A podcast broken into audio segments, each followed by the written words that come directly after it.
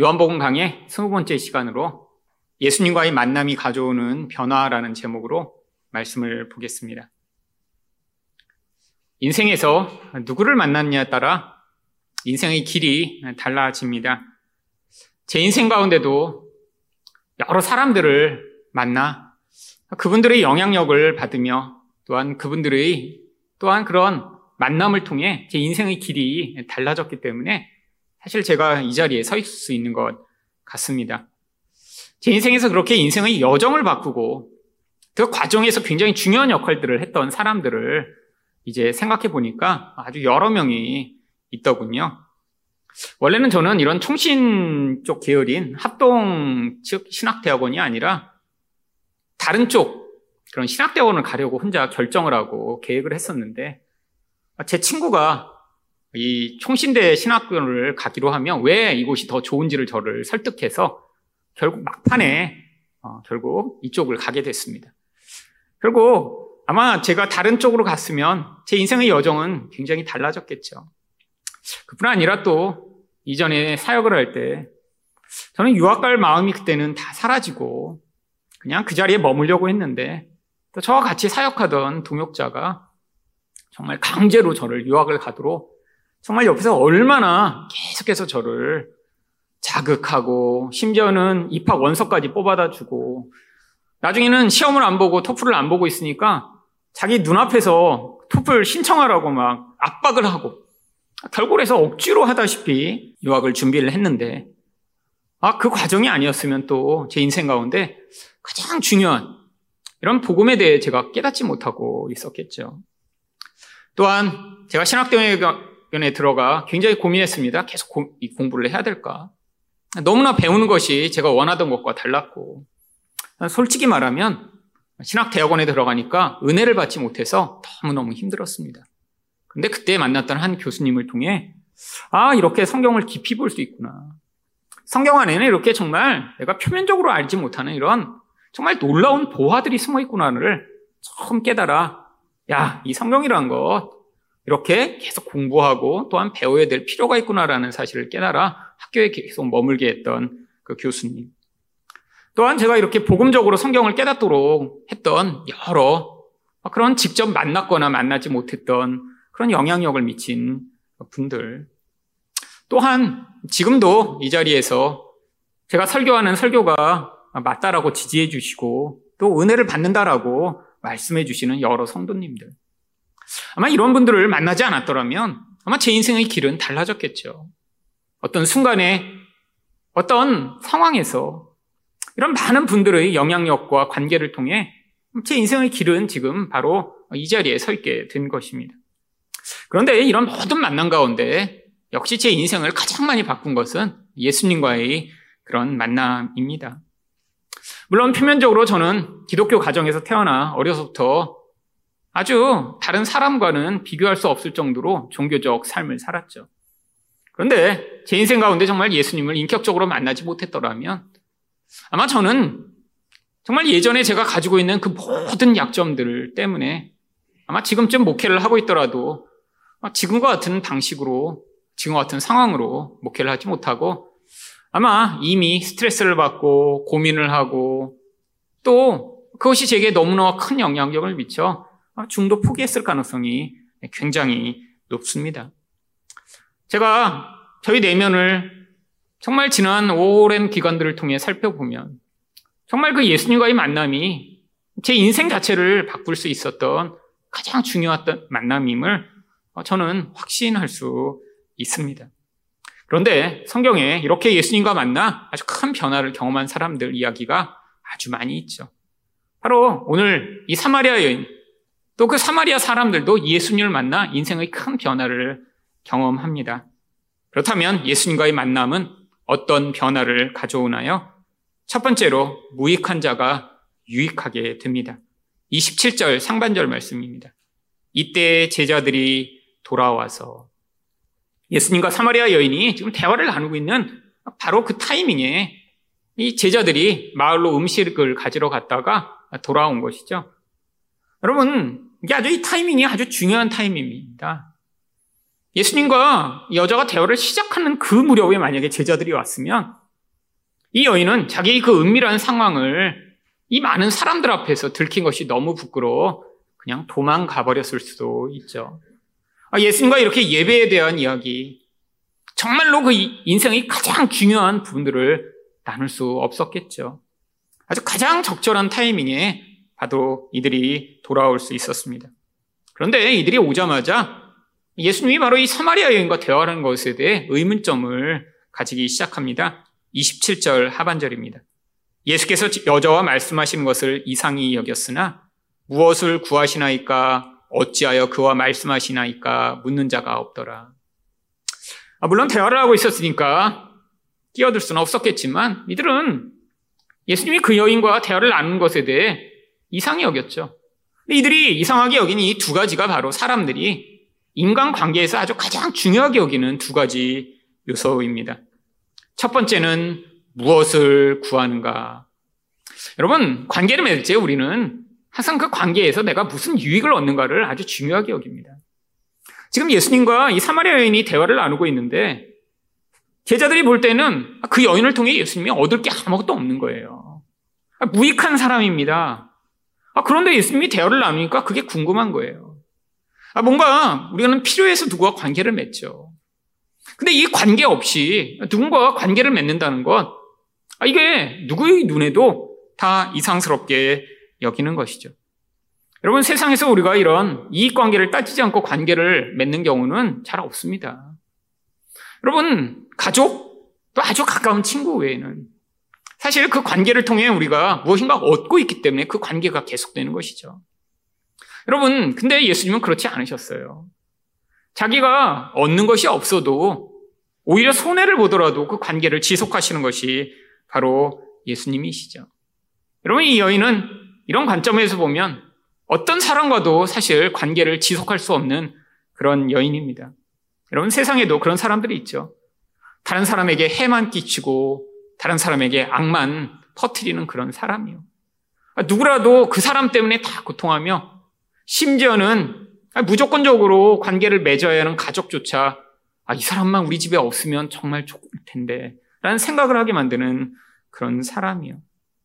이 여인은 아마 모든 사람들에게 다 무익한 존재였을 것입니다.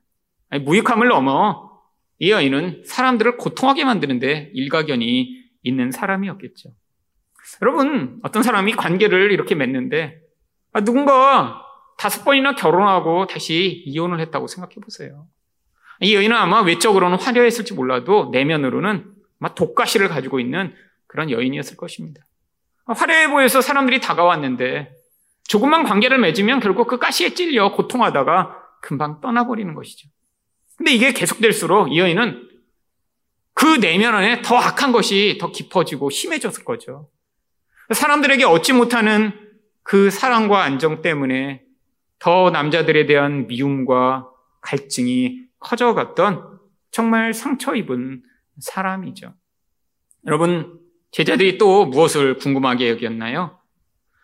바로 어찌하여 그와 말씀하시는가에 대해 궁금하게 여겼습니다. 그러면 이것은 바로 사람들이 타인과 관계를 맺을 때 다른 사람들의 시선을 아주 중요하게 여김을 보여주는 것입니다. 여러분, 이 여인은 사실 예수님이 대화를 하면 안 되는 대상이에요. 왜죠? 여자인데다가 사마리아 여인이에요. 여러분, 예수님이 랍비로서 존경받는 그런 선생으로 영향력을 미치기 위해서는 기피 대상 일호죠. 여러분, 고대의 랍비들은 자신이 이렇게 거룩하며 음란하지 않다라는 것을 사람들에게 이렇게 보여주기 위해 심지어는 길을 가다가 자기 아내를 만나도 아는 척을 하지 않았다라고 합니다. 심지어는 자기 아내라도 어 여보! 라고 했다가 모르는 사람이 어? 저 랍비 선생님이 여자한테 말을 걸었네 라고 오해를 하게 되면 자기 명성에 흠이 갈까 봐요. 여러분, 그런 사회에서 심지어는 이런 사마리아 여인과 대화를 한다는 건 엄청난 그런 위험성을 가지고 있는 것이죠. 그런데 이 여인은 엄청 음란한 여인으로 지금 정평이 난 여인입니다. 존경받는 스승이 그 여인과 이렇게 대화하고 있는 것을 다른 사람이 본다면 이것은 예수님의 그런 명예에 아주 큰 해가 미쳐지겠죠. 여러분, 우리도 똑같습니다. 여러분, 우리가 어떤 관계를 맺을 때 다른 사람들의 시선을 얼마나 신경 쓰나요? 여러분, 인생 가운데 정말 다른 사람이 내가 누구와 관계를 맺는지 얼마나 관심을 기울이는지 정말 아주 중요하게 여기는 때가 바로 사춘기가 시작하면 시작이 됩니다. 여러분, 그전까지는 별로 큰 관심이 없어요. 근데 사춘기가 되면 이제 남의 시선이 너무 관심을 기울이죠. 여러분, 사춘기 아이들과 그래서 밥 한 번 먹기도 쉽지 않습니다. 왠지 아세요? 가족과 이렇게 밥 먹는 거를 자기 아는 사람이 볼까 봐 되게 싫어해요. 여러분, 그런데 아, 이건 약과죠. 여러분, 다른 사람이 나를 어떻게 볼까 가장 그것 때문에 고민하고 힘들어하며 결정에까지 영향을 미칠 때가 바로 결혼할 때입니다. 여러분, 내가 단순히 좋아해서 결혼되는 건 아니에요. 연애할 땐 그럴 수 있죠. 아, 그 사람만 좋아서 만날 수 있습니다. 왜? 나와 그 사람과의 관계니까요. 근데 결혼할 때는 바로 그 범위가 확장이 되죠. 사람들 앞에서 내가 누구와 이렇게 사귀고 누구와 결혼한다는 것을 얘기해야 되기 때문에 아주 고민을 하게 됩니다. 이 사람과 내가 결혼한다는 걸 다른 사람들이 알게 될 때 뭐라고 얘기를 할까? 그래서 사람들이 어떻게 결정을 하나요? 뭔가 누군가와 만나고 누군가와 사귈 때 나를 더 돋보이게 만들 수 있는 그런 사람을 만나기를 열망하죠.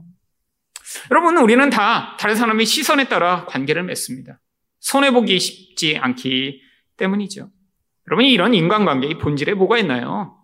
바로 자기 이기성이 도사리고 있는 것이죠. 여러분, 이게 너무나 일반적이기 때문에 제자들도 예수님을 보면서 이런 일반적이지 않은 관계를 맺고 있는 예수님을 이상하게 여긴 거예요. 이익을 얻을 것이 없고 오히려 손해만 나는데 왜 저희 여인과 대화를 하고 있는 것이지? 여러분, 이게 바로 예수님의 파격적인 인간관계입니다. 여러분, 예수님은 우리와 만나 자기가 무슨 이익을 얻고 본인이 우리로 말미암아 뭔가 명성이 드러나기 위해 우리와 관계를 맺으시는 게 아니에요. 여러분, 어떤 사람들은 예수님을 이렇게 오해합니다. 아, 나 같은 사람이 예수님에게 뭔가 유익을 끼칠 수 있고 하나님 나라에 정말 유용할 수 있을 것 같아. 아, 내가 이렇게 하나님이 예수 믿게 하신 것 같다고. 여러분, 그런 경우는 없어요. 여러분, 하나님이 정말 이 세상에 뭔가의 하나님의 능력을 발휘하는데 우리가 꼭 필요하셔서 우리를 구원하신 게 아니라 하나님은 본질 자체가 사랑이시기 때문에 우리와 같은 하나님의 사랑이 없이는 존재할 수 없는 인간다운 삶을 살 수 없는 우리에게 사랑을 베푸시고자 우리를 선택하신 것이지 우리를 통해 무슨 유익을 얻으시고 어떤 일을 하는데 우리를 사용하시고자 우리를 구원하시지 않은 것이죠. 여러분, 이렇게 무익해 보이는 이 여인과 예수님이 관계를 맺으신 목적이 무엇인가요? 십사 절입니다. 내가 주는 물을 마시는 자는 영원히 목마르지 아니하리니 내가 주는 물은 그 속에서 영생하도록 솟아나는 샘물이 되리라. 여러분, 이 여인이 이런 무익한 삶, 아니 남에게 폐를 끼치고 해를 끼치는 삶을 살게 된 진짜 이유가 무엇인가요? 결혼을 여러 번 했기 때문인가요? 아닙니다. 영혼의 근원에서부터 이 깊은 갈망이 이 여인의 모든 인간관계를 다 깨트리는 원인이 돼서이죠. 여러분, 결혼 여러 번 할 수 있죠. 여러분, 누군가 여러 번 사귈 수 있죠. 근데 이 여인의 진짜 문제는 결혼을 여러 번 한 게 아니에요. 이게 그 남자들과의 관계도 깨트렸을 뿐 아니라 모든 동네 사람들과의 관계도 다 깨트리며 모두를 힘들고 고통스럽게 만드는 원인이 되었는데 그 모든 이유의 근원 안에 이 여인의 채울 수 없는 영적 갈망이 존재하고 있었던 것이죠. 예수님이 바로 이 여인의 그 근원을 치료하시고자 이 여인을 만나신 것입니다. 여러분, 인간이라는 존재는 하나님의 도움이 아니고는 해결받을 수 없는 그런 영적 문제들을 다 가지고 이 세상에 살아갑니다. 여러분, 성경에서 자꾸 죄인이라고 얘기해 많은 사람들이 오해를 하죠. 아, 내가 뭐 그렇게 도덕적으로 큰 잘못을 저질렀나? 네, 맞습니다. 아, 여기 계신 여러분들이 뭐 그렇게 나쁜 짓을 해서 그렇게 인생 가운데 악인이라고 이렇게 불릴 만한 일들을 하고 사나요? 그런데 하나님이 얘기하시는 이 죄의 근원은 우리의 영적인 차원을 이야기하는 거예요. 우리 영혼 안에서 우리가 하나님의 도움이 아니고는 우리가 살 수 없는 존재인데도 불구하고 하나님이 도움 없이 살려고 하고 내가 하나님인 것처럼 세상을 살아가려고 하는 그 모든 게 이 모든 문제의 원인이며 그 결과로 말미암아 이 세상에서 벌어지는 그 모든 문제들이 발생하고 있기 때문에 하나님은 우리의 이 근원을 치료하시고 회복하시고자 하는 것이죠. 이게 바로 사랑입니다. 그런데 하나님의 사랑은 늘 어떤 과정을 거치나요? 바로 희생이라고 하는 과정이 꼭 필요한 것이죠. 여러분 왜죠? 여러분 많은 사람들이 사랑이라고 할 때 우리 하나님이 사랑이라 우리한테 뭐 이런 생수도 많으시고 그냥 좋은 거 무조건 다 주시면 되는 거 아니야? 여러분 근데 이건 사랑이라고 할 수 없습니다.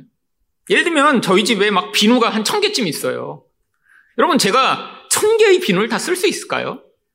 여러분 매일 하나씩 막 그냥 쓰고 버리고 쓰고 버려도 사실은 몇 년 동안 쓸 수 있는 비누인데 아, 그렇게 비누가 많아요. 그렇다면 사실 그 많은 비누를 혼자 못 쓰니까 여러분한테 그래서 비누를 나눠드렸다고 야, 아, 이렇게 비누 나눠준 사랑이 많은 분이네? 여러분들이 그렇게 생각하시겠어요? 아니잖아요. 여러분 하나님이 뭔가 능력이 많아요.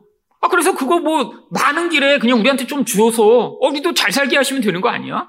그래서 하나님이 그걸 주셨다고 그게 사랑일까요? 여러분 그래서 하나님이 그런 식으로 사랑을 베푸신 것이 아니에요.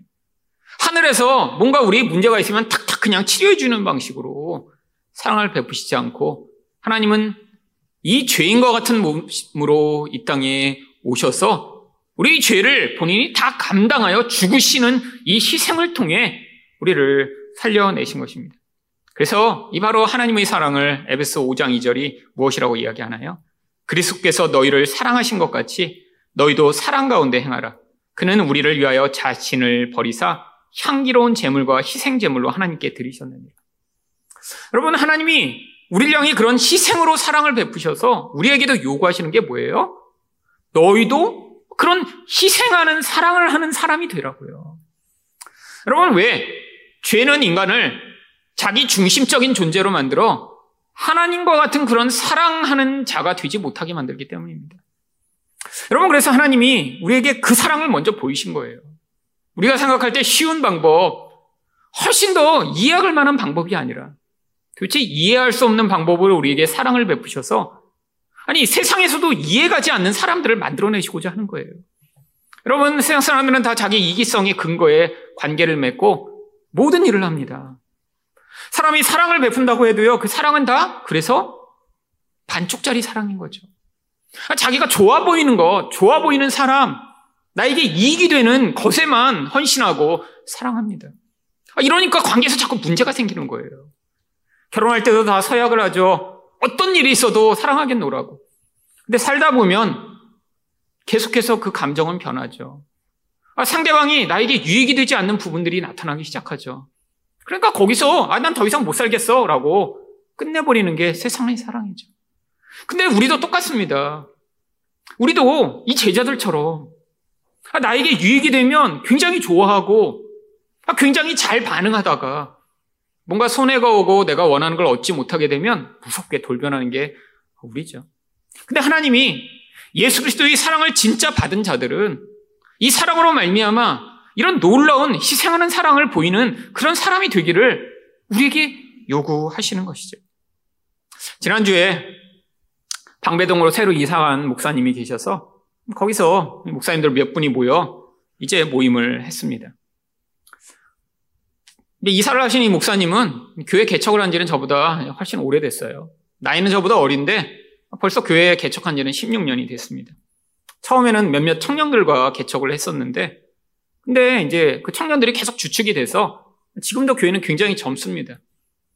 교회의 거의 팔십, 구십 퍼센트가 그냥 삼십 대, 사십 대 초반이에요. 저희 교회보다 규모는 조금 더 큽니다. 어, 이미 그리고 이제 어느 정도 안정된 교회죠. 근데 이전에 교회가 여기 서초동에 있었는데 처음 개척한 그 자리 그냥 지하실의 조그만 예배당에서 거기서 거의 십오 년을 예배를 드렸던 거예요. 굉장히 공간도 좁고 힘들어서 이제 교육관도 어디 뭐 거기 워낙 비싸니까 이제 거의 허물어져가는 그런 이제 빌라를 얻어서 그냥 거기 방 하나마다 뭐 유치부실, 유년부실을 이렇게 갖고 하고요.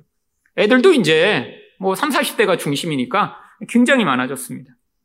그러다가 이제 교회에서 이제 우리도 이사를 하자 얘기가 작년부터 나왔대요. 뭐 몇 년 전부터 얘기들은 계속 나왔는데 뭐 이렇게 흩어져 있는 집들 정리하고 뭐 적절한 데로 가야 되고 이게 이제 쉽지 않았던 거예요. 그런데 작년에 이제 코로나가 터지면서 이제 사람들이 점점 이야기가 더 많이 나오기 시작했다고 합니다.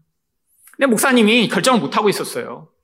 자기네 규모에서 특히 이 강남에서 움직이려면 돈이 많이 드는데 그걸 어떻게 해야 되나 라고 이제 고민을 계속하고 있던 때였죠.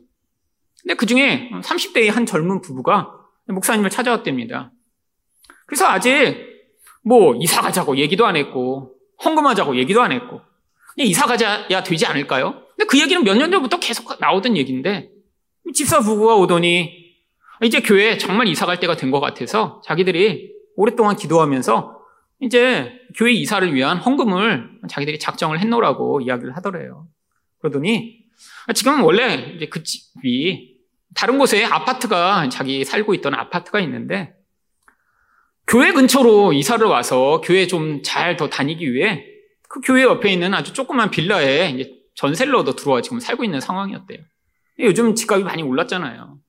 자기가 원래 살고 있던 아파트가 원래 그래서 월세를 줬는데 전세로 이제 돌리기로 하면서 전세 보증금을 받기로 했다는 거예요. 전세 보증금이 사억 원이라고 합니다. 이제 그 월세를 전세로 바꾸면서. 근데 그 사억 원을 교회 이사 헌금으로 하겠다라고 했다는 거예요. 이 부부가 그렇게 헌금을 하면서 나머지 청년들과 젊은 사람들이 감동을 받은 거예요.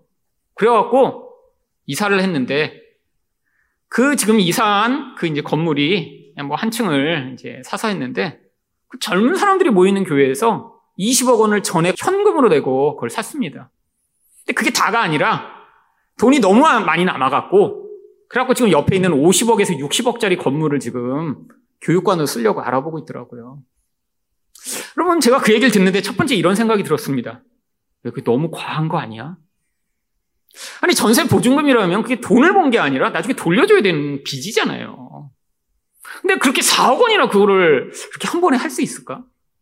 제가 만약에 그 젊은 집사라도 절대 못했을 것 같아요. 그런 생각을 하니까 한편으로는 또 굉장히 부끄럽고 씁쓸하더라고요. 근데 한편으로는 그 집사님이 엄청나게 부러웠습니다. 야, 얼마나 이 믿음이 있어야.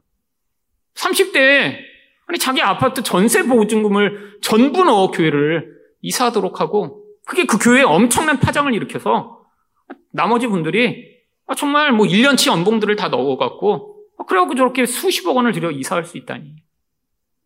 근데 참 그 안에 담긴 그 믿음과 사랑 하나님이 만들어내신 거죠. 여러분, 세상 사람들 보면 미쳤다라고 할 거예요. 아니, 목사가 봐도 아 이건 좀 과한데? 아마 여러분 중에 누군가 그렇게 하시면 엄청나게 좋았겠지만 아마 제가 말렸을 것 같아요. 끝까지. 그건 아닌 것 같다고. 너무 과한 것 같다고.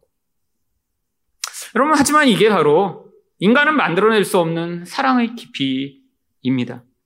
근데 왜 이걸 사랑이라고 하죠? 그만큼 희생했으니까요. 여러분, 이게 희생이 아닌가요? 여러분, 세상 사람들은 절대 할 수 없는 하나님과 교회를 사랑하기 때문에만 할 수 있는, 아 그래서 얼마든지 자기 것을 챙길 수 있는데 포기하고 희생할 수 있는 그런 놀라운 사랑이에요. 여러분, 이게 바로 하나님이 우리 안에서 만들어내시고자 하는 사랑의 모습이죠. 여러분, 이게 바로 무익한 자가 유익한 자가 돼요. 세상 사람들은 이해할 수 없는 놀라운 변화를 만들어내는 그런 결과입니다. 여러분, 그런데 사실 우리는 이런 걸 원하지 않아요. 솔직히 정말 놀라운 은혜가 임해 우리가 정말 다 그렇게 된다고 하더라도 아마 지금 생각에선 아, 그렇게까지 변하지 않았으면 좋겠다라고 생각하는 분들도 많이 있겠죠. 왜?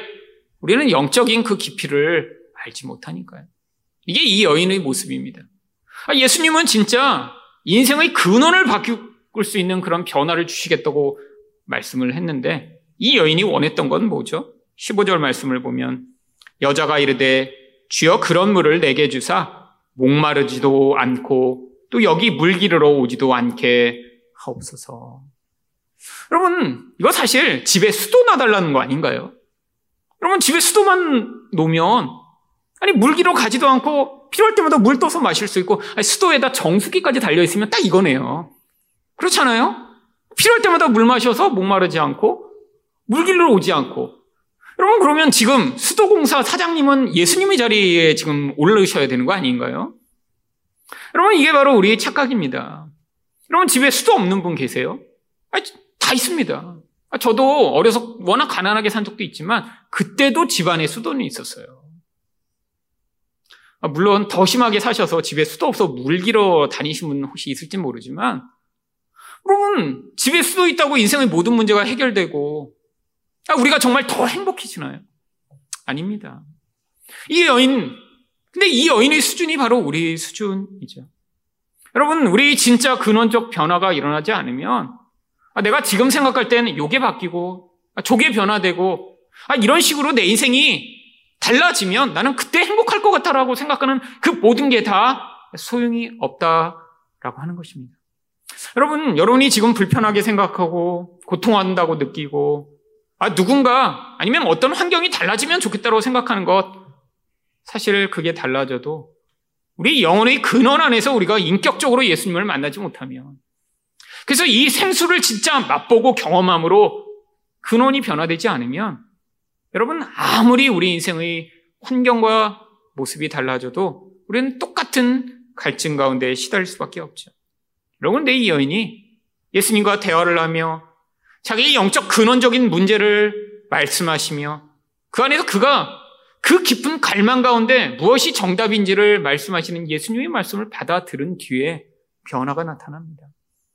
물론 성경에서는 이렇게 극적 변화로 이 여인이 변화된 것처럼 보이지만 우리 인생 가운데는 하나님이 바로 인생이라는 긴 여정을 통해 이런 변화들을 일으켜 나가시죠. 근데 이 여인이 극적 변화를 경험하자마자 어떤 일을 하나요? 이십팔 절에서 이십구 절입니다. 여자가 물동이를 버려두고 동네로 들어가서 사람들에게 이르되 내가 행한 모든 일을 내게 말한 사람을 와서 보라. 이는 그리스도가 아니냐. 여러분, 사람들을 피해 햇볕이 내려지는 그 뜨거운 시간에 몰래 물기르러 왔던 여인입니다. 그런데 아, 자기도 자기가 부끄러운 거 알아요.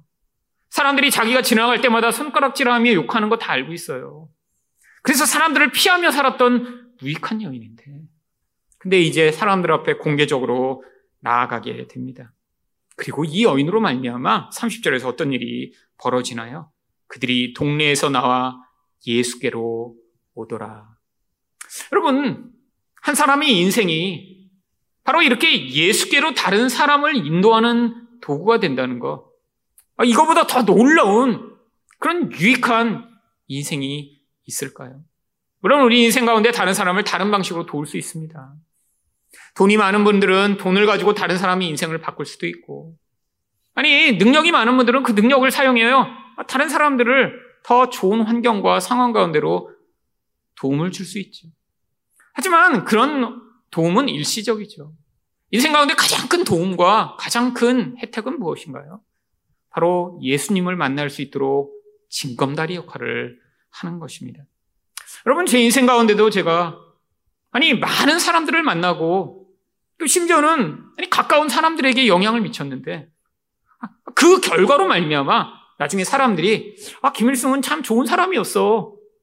아, 그 사람이랑 만났더니 재밌었고 아, 내가 필요한 어떤 부분에 대한 정보를 줬어라고 이야기를 하며 아무도 저 때문에 예수님을 더 깊이 알게 되고 만나지 못했다면 아마 제 인생은 가장 불행한 인생으로 끝날지도 모릅니다. 여러분, 제 인생 가운데 제 자녀들에게도 저는 남들이 주는 것 같은 유산을 줄 수 없겠죠. 아니, 남들이 주는 것 같은 더 많은 혜택을 줄 수는 없겠죠. 근데 그것도 못 주는데 제 아이들이 나중에 예수님을 믿지 않는다면 아마 제 인생은 아마 실패한 인생으로 끝나버리겠죠. 여러분, 우리 인생 가운데 하나님이 우리에게 어떤 기회를 주실 때 우리가 가장 유용하게 사용되는 것, 우리를 만나는 가장 가까운 사람부터 또한 먼 사람까지 우리를 통해 그 예수의 향기와 영향력을 만나 우리가 예수님께로 인도하는 이런 삶을 살게 된다면 아마 이 인생은 어떤 다른 사람보다 유용하고 아름다운 인생을 산 것이겠죠. 여러분, 그런데 아니 이런 무익한 여인이 어떻게 이렇게 사람들에게 큰 영향력을 미쳐 사람들을 예수께로 인도할 수 있었나요? 바로 삼십구 절 말씀을 보면 여자의 말이 내가 행한 모든 것을 그가 내게 말하였다 증언하므로 그 동네 중에 많은 사마리아인들이 예수를 믿는지라. 여러분, 이 여인의 삶 자체가 그냥 극적이었습니다. 아, 너무나 정말 쓰레기 같은 인생을 살고 있었는데 너무나 극적으로 변화된 걸 보면서 사람들이 이 여인의 간증에 아주 크게 영향을 받은 것이죠. 여러분, 하나님이 갑자기 어떤 이런 극적인 변화를 통해 어떤 사람을 사용하시는 경우들이 종종 있습니다. 여러분, 이런 분들의 간증은 참 매혹적이죠. 여러분, 그런데 여러분 이런 분들의 간증이 그 목적으로 사용될 수는 있을지 몰라도 여러분 인생 가운데 그러면 잔잔하게 모태신앙으로 살았던 사람들은 아, 이런 멋진 간증하는 그런 사람들에 비해 열등한 것인가요? 아, 저는 그렇지 않다라고 생각합니다. 그 시대와 상황과 목적에 따라 하나님이 각 개인마다 주신 사명과 은사가 다른 것이죠. 여러분, 저도 예전에는 이런 극적 간증한 분들을 많이 보았기 때문에 아, 초기에 아, 저도 제 인생 가운데 그런 극적 간증을 할 수 있는 그런 사람이 되기를 열망했던 적이 있습니다. 심지어는 제가 일주일 동안 막 금식하면서 기도할 때 저도 천국 좀 보내달라고 막 떼쓰면서 기도한 적이 있어요. 왠지 아세요?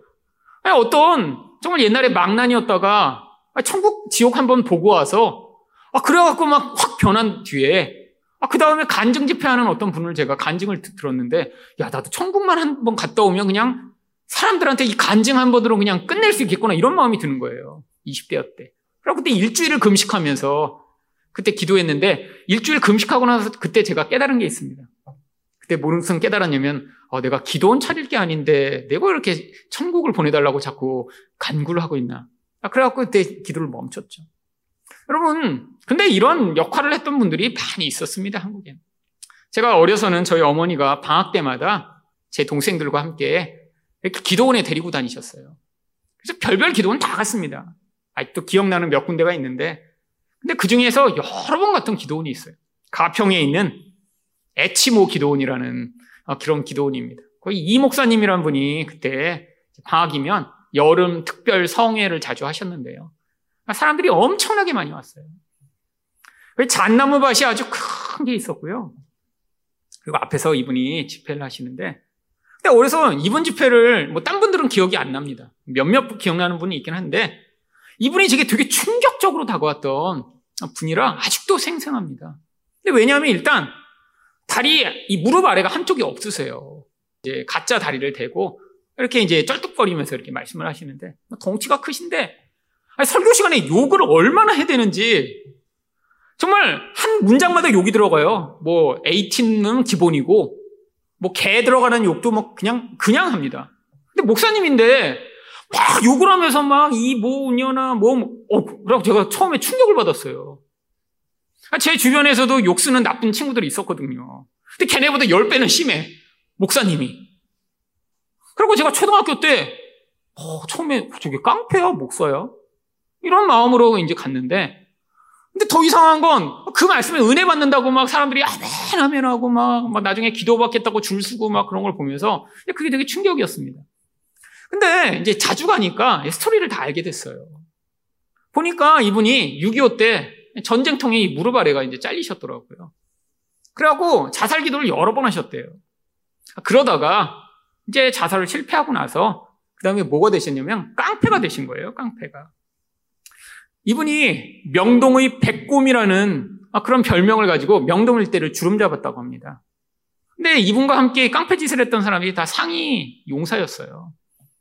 그렇고요, 이분들이 거기서 이제 주름잡고 그 일대를 이제 점령하고 있다가 사람들이 자꾸 주변에서 변화되는 사람들이 있으면서 이제 이분이 아주 화가 나서 어떤 집회하는 그런 곳에 찾아가서 다 쥐주워 엎으려고 갔다가 거기서 이분이 꼬꾸라진 것입니다. 어떤 목사님이 설교를 듣고 설교 끝나면 내가 다 저 목사 잡아갖고 행패를 부리고 다시 이 지역에서 집회 못하게 해야지 했는데 아, 말을 말씀을 듣다가 은혜를 받고 아, 이분이 그때 하나님을 만나 인생이 바뀐 거죠. 여러분, 그래서 이분이 그때 이제 기도를 하면서 제가 몰랐었는데 요번에 이제 다시 이분의 일생을 이렇게 이제 정리한 글을 읽으며 그때 깨달았어요. 이분이 그때 소나무 뿌리를 잡고 기도했답니다. 그래갖고 내가 어디서 그 얘기를 들었나 그랬더니 이분이 먼저더라고요. 기도할 때 소나무 뿌리 하나 정도를 뽑아야 된다. 옛날에 이거 많이 들었거든요. 근데 바로 이, 이 목사님한테 이게 시작된 말이더라고요. 자기가 소나무 뿌리 붙잡고 기도했더니 하나님이 응답하셔서 이렇게 신유의 인사가 나타나게 됐다. 여러분, 이분의 신유를 받고 치료받은 사람이 많다라고 합니다. 그래서 그렇게 사람들이 많았었나 봐요. 대표적인 사람들은 여러분도 잘 아시는 차범근 선수도 있더라고요. 여러분, 차범근 선수가 독일에서 무릎이 다쳐 한국에 들어와서 이제 축구 선수 생활이 앞으로 불확실한 그때 바로 그 기도원에 가서 이 목사님한테 기도를 받고 무릎이 나와서 다시 독일로 돌아와 선수 생활을 계속할 수 있었다라고 합니다. 그러니까 이 신의 은사가 가짜는 아니었나 봐요.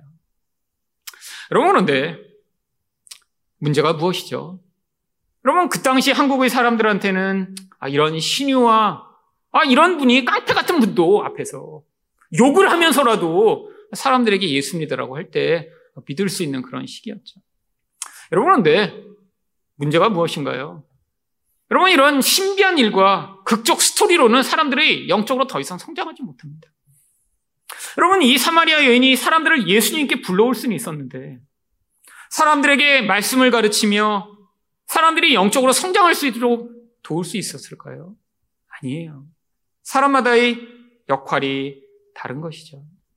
여러분, 여러분 인생 가운데 이런 극적 스토리를 가지고 사람들에게 간증하실 수 있는 분이 있다면 여러분, 이것도 굉장한 은사이며 복이죠.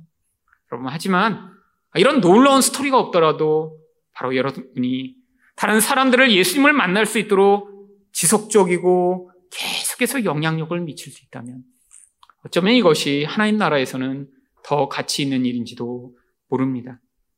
두 번째로, 예수님과의 만남은 어떤 변화를 가져오나요?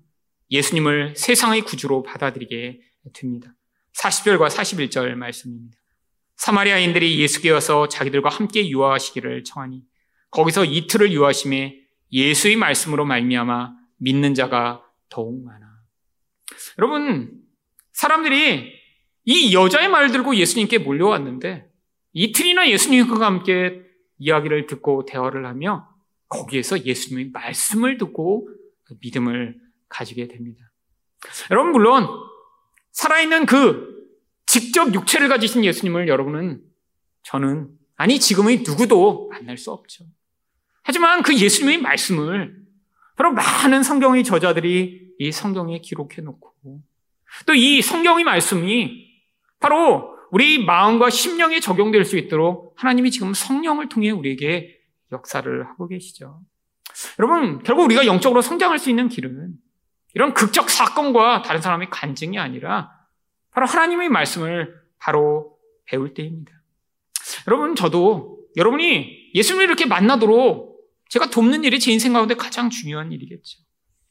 여기에는 저보다 다른 부분에서 지식과 능력을 가지신 분들이 많이 있습니다. 저는 뭐 돈 버는 거에 대한 그런 정보를 여러분한테 드릴 수 없어요. 세상의 인간관계에 대해 어떻게 더 잘 살아가야 되는지 저는 잘 드릴 수 없어요. 여러분, 하지만 제가 여러분에게 드릴 수 있는 도움은 무엇인가요? 바로 하나님 말씀을 통해 이 예수 그리스도가 우리에게 전하는 이 복음의 진리를 우리가 계속해서 듣고 그 안에 성장할 수 있도록 돕는 것입니다. 여러분, 제가 열망하는 게 바로 그거예요. 여러분, 한국 교회에 많은 사람들이 아, 이렇게 교회가 지금 침체되고 많은 사람들이 지금 줄어들고 있다라고 하는데 어쩌면 이게 이 한국 교회의 본래의 모습인지도 몰라요. 여러분, 많은 사람들이 교회를 오래 다녔지만 여러분, 사람들이 알고 있는 예수님에 대한 이야기, 사람들이 알고 있는 이 성경의 지식들은 그냥 초보자 수준의 그런 말씀인 경우들이 너무나 많이 있습니다. 여러분, 시간이 지나면 더 깊어져야죠. 여러분, 누군가와 결혼했는데 처음에 일 년 동안 알게 된 그 사람이랑 그 이후에 십 년, 이십 년을 같이 살았는데 더 이상 그 사람에 대한 어떤 것을 알지 못하고 내가 관계가 발전하지 않는다면 그건 지금 관계에 심각한 문제가 있는 것입니다. 여러분, 근데 예수님, 여러분 정말 성경을 깊이 아세요? 아닙니다. 저도 말씀을 지금 보다가 야, 여기 이런 말씀이 있었네. 아직도 은혜를 받고 새로운 말씀들이 계속 나오는데 여러분, 우리 안에 하나님이 말씀을 더 깊이 알고 그것을 통해 나에게 무슨 말씀을 하시며 내게 어떤 은혜를 주실지 여러분의 이 갈망이 사라져가고 있다면 여러분은 성장하는 것이 멈춘 것입니다. 여러분, 우리 안에 이 말씀에 대한 사랑이 더 깊어져 가야죠. 여러분, 옛날보다 우리는 더 좋은 도구들을 가지고 있습니다. 어떤 도구요? 자주 말씀을 들을 수 있는 그런 도구요. 여러분, 옛날에는 좋은 설교 한 편 들으려면 정말 거기에 직접 가서 테이프를 사오는 방법밖에 없었어요. 여러분, 말씀을 계속 들으셔야죠. 아니, 내가 직접 말씀을 연구하고 그 안에서 묵상하고 아, 이럴 수 없다면 말씀을 통해 계속 영향을 받아야 여러분 성장합니다. 여러분 근데 뭐가 성장이죠? 말씀을 많이 들어서 아, 김일성 목사 예전에 이거 설교했는데 왜 또 하지? 이렇게 되는 건 성장이 아니에요. 여러분 성장한 게 뭐라고요? 사랑하는 사람이 되는 거예요. 예수님처럼 되는 거예요. 아, 그래서 우리가 볼 때는 이상한데? 근데 자기 전세 보증금을 사랑하는 하나님과 교회를 위해 헌신하는 그런 사람이 나오면 이게 정말로 성장한 것입니다. 여러분, 아이 돈이 백억이 있는 사람이 십억을 아 내가 헌금하겠습니다. 아, 이건 성장한 게 아니라 그건 정말로 놀라운 거지만 하지만 당연한 것일 수 있죠. 하지만 생각해 보세요. 자기 전세금을 팔아 아, 그 전세 보증금을 낼 수 있다는 건 이거는 정말 인간의 수준에서는 불가능한 차원입니다. 근데 이게 성경이 얘기하는 희생을 통한 사랑이니까 성장의 결과겠죠. 여러분 우리가 하나님의 말씀을 통해 우리 안에 있는 이 자기중심성을 벗어나면 우리는 얼마든지 다른 사람들이 볼 때는 이상한 모습의 그런 사랑하는 사람들이 나올 수 있고요. 여러분 그런 사람이 교회에서 한 명, 두 명만 나와도 결국 그 공동체 전체가 그 영향력 가운데 함께 놀라운 수준으로 변화될 수 있겠죠. 여러분 저는 기대합니다. 저희 교회도 십오 년 지나면 우리 교회에서도 그런 말씀을 통해 성장한 분들이 더 많이 나오고 저도 지금보다 더 성장하고 함께 하나님의 말씀 가운데 더 깊은 사랑, 더 깊은 변화를 보이는 그런 사람들이 나오기를. 여러분 이런 변화의 끝이 무엇인가요? 바로 사십이 절을 보시면 그 여자에게 말하되 이제 우리가 믿는 것은 내 말로 인함이 아니니 이는 우리가 친히 듣고 그가 참으로 세상의 구주신 줄을 알미라 하였더라. 여러분 이게 바로 예수님이 우리가 예수님의 말씀을 통해 고백하게 되는 그 성장의 수준임을 믿습니다. 예수님을 단순히 나의 구세주가 아니라 세상의 구세주라고 고백하는 그 자리예요. 여러분 이 사마리아 여, 사, 여인뿐 아니라 사마리아 사람 전부 다 사실은 비참하고 고통한 삶을 살았겠죠. 이등 국민이에요. 인정받지 못하고 멸시당하는 삶이에요. 가난과 고통으로 말미암아 힘든 삶을 살아가고 있어요. 그때 그들이 바로 그 초라해 보이고 아무것도 아닌 것처럼 보이는 예수님을 세상의 구주로 인정하게 되는 그 자리에 서게 되는 거예요.